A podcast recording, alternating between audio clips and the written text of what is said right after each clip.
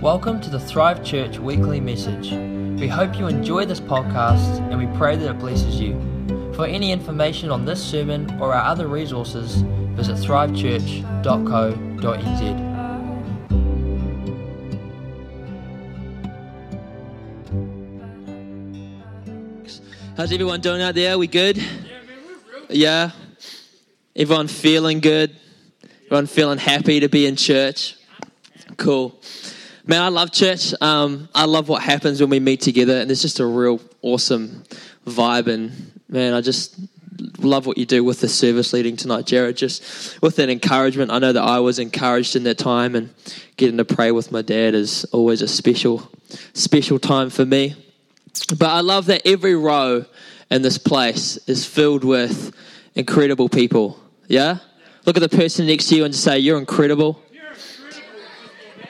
We say that a lot, but we really do mean it. And I love the culture in this place, the culture of love. And, um, you know, I believe that love is one of the, like, the single most important thing that we can learn to do on earth. You know, I believe that our sole purpose on earth is to, first off, love God, and then second, love each other and love ourselves. And so I'm so excited about the series that we're in. Um, I love what one commentator said about God. He said, God is fundamentally and essentially love, He is not merely loving. And so God is love. There's no separating love from God. He doesn't love people, He doesn't. Uh, do love as part of something, his job description. Like God is love. That's who God is. And I'm excited about that. And what I love, um, and I bring this up probably most times I preach because it's one of the greatest revelations I've had in my journey with God, is that God put love in motion. Like when you look at the story of Scripture, I'm going to hold up a Bible. Everyone seen one of these? Yeah. We're all millennials. We've never really seen a real Bible, right? Yeah. Um, but I love that God set love in motion. You know, like in the beginning, He created the heavens and the earth. And, and while He was doing all of that, He thought of you and I, and He created us and He loved us. And even when we went off the rails a bit, anyone here been off the rails? No, we're all Christians, sweet. Uh, even when we messed up, like God still made a way. And in His love, He sent down love, which was His Son, Jesus Christ, to come and show us what true love meant. And then in the greatest um, act in the world has ever known, He uh, died on the cross so that we could know the perfect love of the Father. That's cool, right? Coolest thing ever. Yeah. And so tonight, what I want to preach on is love moves. Here we go. And I was actually uh, talking to my friend Ricky this week. Ricky Baker, that stud. He's a stud. And and Ricky said to me, he's like, we had a coffee, we had a real cute time together. It's probably one of the greatest coffees I've had in a wee while. But he, he said this, he's like, oh, so what are you preaching on? Like trying to get in my world a little bit. I'm like, oh, hey, bro, I'm preaching on love moves. And he looked at me real funny and he's like, love moves? You're sharing on love moves at church? Like, like, like guy and girl? I was like, nah, bro, but I was like, I'm going to use that on Sunday night. Thanks, man. Oh, so hats off to Ricky, one of the most creative, funny child guy I've ever met in my life, man. You're hilarious. Yeah, so who's ready for the word tonight? Are we good? Am I, can I read some scripture? Is that going to be okay? Yeah before I do, what I want to say is like what we're doing in church right now is something that has been done for hundreds and hundreds of years. You know, when we open the scripture together, when we pray together, when we take communion, when we worship like we were doing tonight, this is something that has been done for hundreds and hundreds of years. And I want to encourage you tonight to not underestimate this moment that we're doing right now because we are really we're creating a platform where lives can be changed. And so, as I read the word tonight, let's really get excited and expectant in our hearts for what God's going to do. So, turning to Luke chapter 19, here we go. And it says this And he entered and was passing through Jericho, talking about Jesus, capital H. And behold, there was a man called the, uh, Zacchaeus, and he was a chief gatherer of taxes, and he was very rich. And he was trying to see who Jesus was, and he was unable to because of the crowd, for he was small in stature. I'm looking at you, Ricky. Sorry, bro. I love you, man. Sorry, bro. and he ran on ahead and climbed up into a sycamore tree in order to see him, for he was about to pass through that way. And when Jesus came to the place, he looked up and said to him, Zacchaeus, hurry and come down, for today I must stay at your house. And he hurried and came down and received him gladly. And when everyone else saw this, they all began to grumble, saying, He has gone to be the guest of a man who is a sinner. God, I thank you for the word tonight. And Lord, I pray that you would bless these words. God, I thank you that you have gone in advance and prepared every heart and every spirit for what's going to be said tonight. And God, I just thank you for joy in this place. God, I thank you for an excitement, Lord, a new level of freedom in this place like we've never known before. And all as people said, Amen. Hey, I want to tell you a story tonight, and then we'll come back to this. Tell you a story, and it's a story about this young girl whose name was Anita. Everyone say Anita.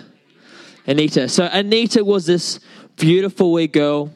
She had dark hair she had big, deep blue eyes, and she lived in a place called Sumatra. Can anyone tell me where Sumatra is? Earth. Earth 616. Uh, and she lived in this place called Sumatra, which is an island off the coast of Indonesia. And she was a very, like, her family were very wealthy. Her parents were aristocrats. They had everything in life. They were so wealthy. He was that guy that would hunt tigers as a sport. So Man, that's pretty cool. Except it's not because tigers are endangered now, so not good. But he uh, he lived in they lived in this place called Sumatra, and uh, this wee girl Anita, she was about six years old, and her parents said, "Hey, look, we're going to move back to the place that we're from." and it, was Holland. And so they hop on a boat because then they didn't really have airplanes. This is way back in the day. And so they're traveling along in this boat, and the boat ride just took weeks and weeks and weeks on end. And over this time, this wee girl, six year old girl, Anita, beautiful wee girl, she gets sick on this boat ride.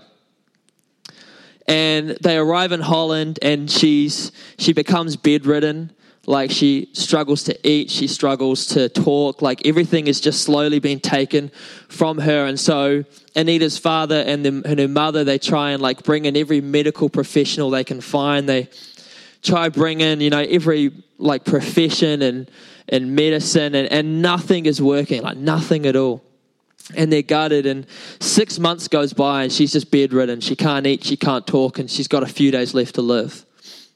And so the father he storms out of the house one day in desperation. He's just angry, he's frustrated, he's tired, and he's like running out of money because he's just spent all this money on, you know, um, funding like the medical bills, and he's just so upset with life. And he goes on a train, and this man next to him uh, stands there and he says, "Hey man, how you doing? How's your day?" And this guy says, like, he just shrugs it off. He's like, "I don't, I want to talk to you. Like, my life's pretty crap. And, uh, and this guy says, hey, I know that your daughter is sick and I can help her. And this guy stops. He's like, what?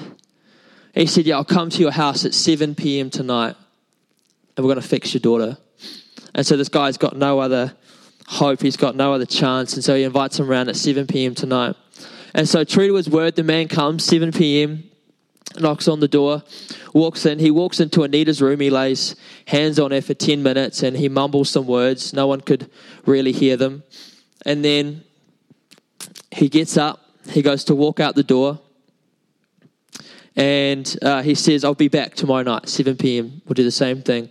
And so he comes back to the house, true to his word, 7 p.m. on the dot. He walks into a room, lays hands on beautiful wee Anita, and he murmurs these words. No one quite hears them. He stands up, and as he's walking out, he says, Same thing tomorrow night, 7 p.m. And so, true to his word again, he comes back, 7 p.m. And this goes on for weeks, goes on for week after week. And every day, beautiful wee Anita seems to just get better and better. She begins to be able to talk more. She begins to be able to eat. She begins to be able to get out, like get out of bed and walk about. A total of three months goes by. This guy's been coming around 7 p.m. and it's now at the point where beautiful wee Anita can run about. She's completely well.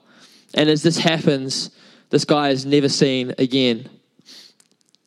Pretty cool story. And I love this story because if that didn't happen, man, I'm not going to get emotional. If that didn't happen, then I wouldn't be here today because Anita was my grandma, um, my dad's mum. And tonight I'm talking on love moves. And I love the story because it's the story of the love and the faith of one man who saw a need, he heard something in the spirit, and he went in and love moved in that moment. And so tonight, yeah, give it up for God. And so I believe that, you know, love, you know, when love sees, it demands a response, and that is love moving. And so we've been doing this series at the moment. Last week we uh, we had Nat Patterson bring the word. Who was there for that? Amazing word about love being brave, and she shared uh, you know the testimonies of when she was just away on a recent trip with her husband, and you know she was forced into these positions where she would have to be brave and radical in her love for people. And we also, like Jared said, kicked off the big give. And man, just want to say thousands of dollars was given from you guys across all three services at Thrive. Just like, I just want to clap you guys. Let's all clap together just for the faith of you guys because it's amazing. But I want to encourage you.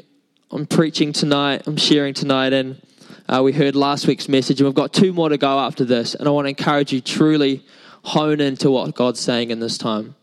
Like God's going to do some incredible things through um, our 21 days of love. And so really hone in and, and get in on what he's doing. Um, yeah, so I want to encourage you like, love requires action. And you know, over 40 times in the gospel, it says that Jesus saw. But then more than that, it says that Jesus moved. It says that he moved with compassion, he moved towards the crowd. Like whatever it was, Jesus moved, whether, whether it was in healing, because he wanted to see people connect with love. You know, there's seeing and then there's seeing the way Jesus saw. And that's the kind of seeing that requires a response. And I've had this thought all week, which I want to share with you guys. And the thought is this you know Jesus to the level that you live and love like Jesus. And so over the next 10 minutes or so, let's, let's explore that together.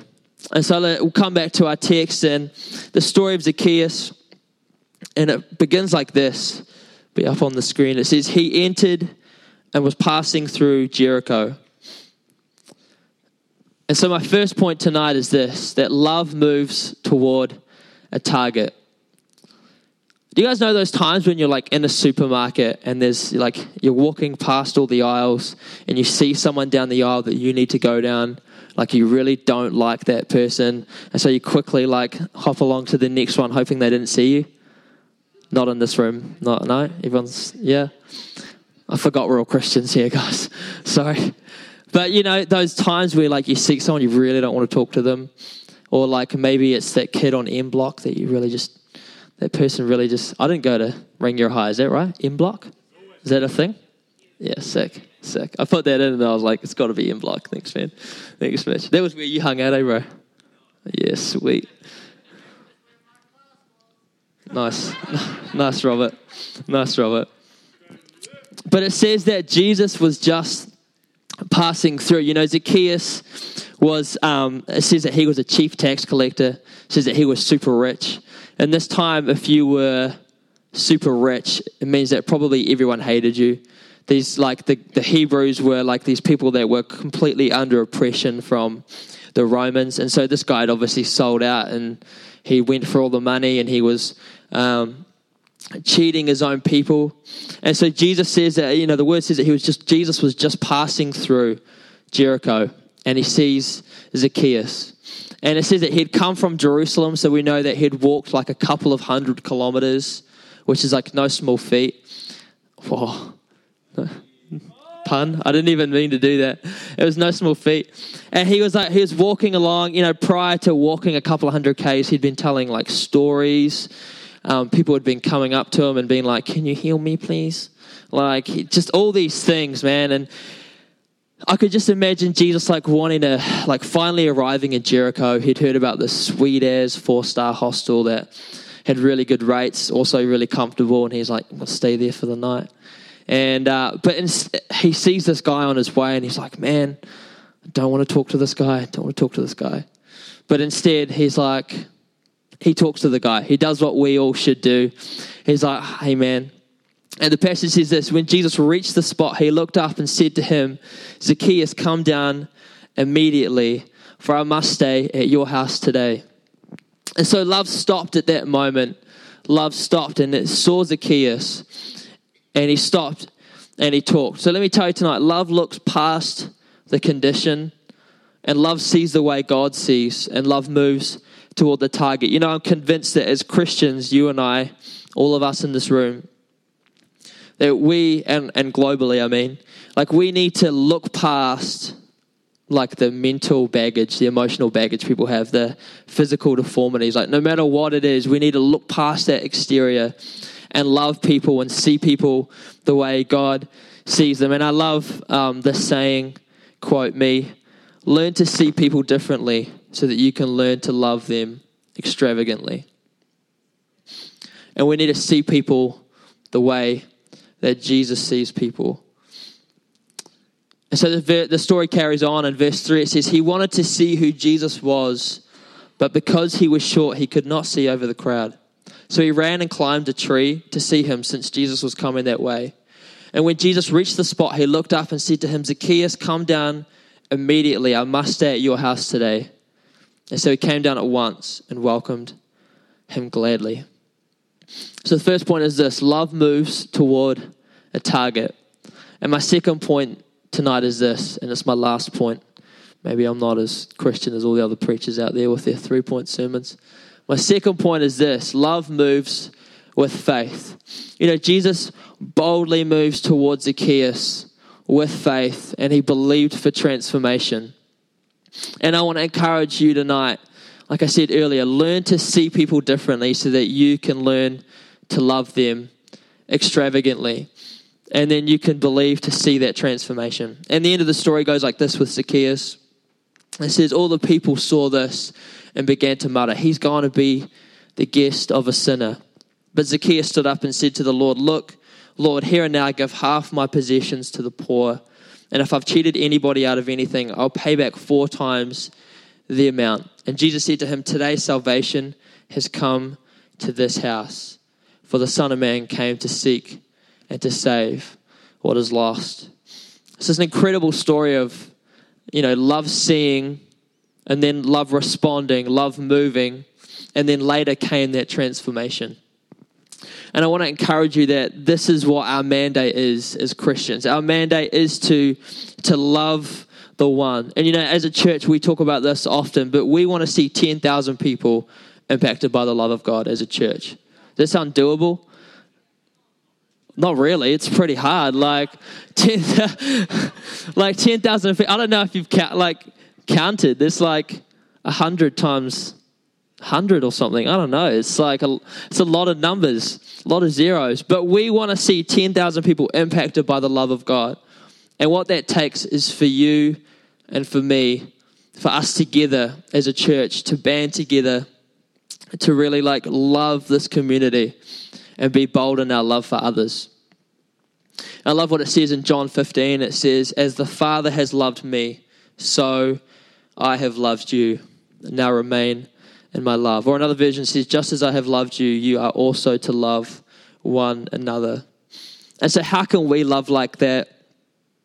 You know, that's the question I think often. How can we love like Jesus loved? It's a pretty high standard to live up to. But in a few verses earlier in John 15, 5, it says, I'm the vine, you are the branches, and if you stay remained in me, then you can bear much fruit. So it's not by copying what Jesus did that we bear fruit, but it's by connecting to his vine that we can bear a lot of fruit. You know, Jesus inviting Jesus is inviting us here in this passage to join with him. And it's not something that we get to imitate, but it's something that we get to participate in. And so again, I want to encourage all of you over this time, let's just really hone into what God's doing.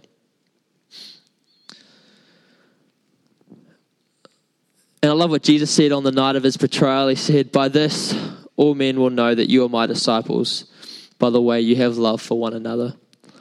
Um, let's get the keyboard up. Thanks, Dylan. Man, you nailed that timing, bro. Uh, and why don't we all stand to our feet in this moment as well? You know, the story of Zacchaeus is something that we can so easily translate into like our context. You know, that we all know a Zacchaeus in the world. Like, there's we all have someone that's, I'm not talking short, I'm not talking like super rich, I'm talking kind of the, like the lowest of the low, the, I want to say the scum of society, the, the person that needs more love and more attention than anyone else. And I love that Jesus saw a need and he moved and then was he saw transformation. And you know, as I was thinking this week about, you know, I was thinking of an analogy I could use. I was thinking about our phones. Everyone's got a phone, right? And you know, like as you go about the day and you begin to like lose battery on your phone and it gets to like five or six percent and you're like freaking out. You're like, oh my gosh. Us millennials are like, man, we know all about this.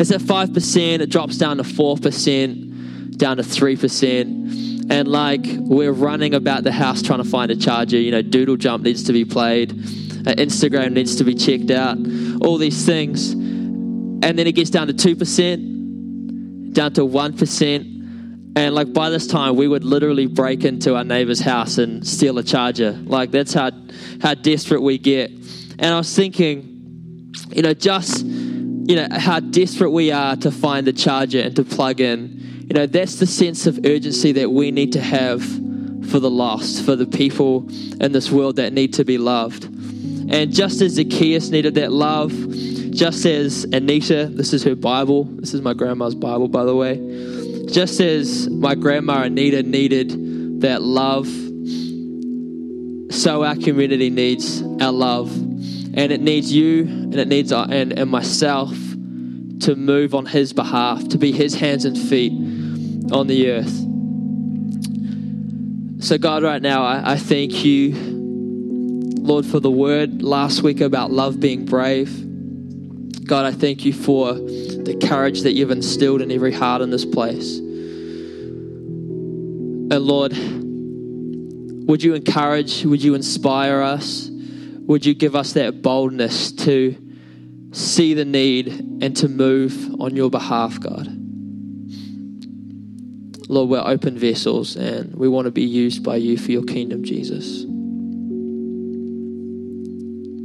Thank you, God. Let's just stay in this moment too. With every eye closed, maybe you've heard me talk tonight about the love of God. And maybe as I've been talking, you've been thinking, man, this is something that I feel was a void in my own life. You're like, assessing yourself, you're assessing your heart and and your spirit, and you're thinking, man, this is something that this is a gap that I need filled. And I want to encourage you tonight that Jesus is really the only person who can fill that void of love. And so, if there is anyone in this place who doesn't know Jesus as their Lord and their Savior, what I want to do is I want to, in a few moments, just open up this time for people to respond. And so, with every eye closed, every head bowed, if that's you, you would like to receive Jesus into your life tonight, why don't you lift your hand right where you are? Thank you, Jesus. Awesome. Thank you for the hand. I love that the word says that the gift of God is eternal life. And so, in exchange for a bit of boldness from us, what He does is He gives us eternal life. Thank you, God. All right, well, I'm just going to pray right now, and if I could have everyone repeat after me dear Jesus, I thank you that you died for me. I thank you that you love me.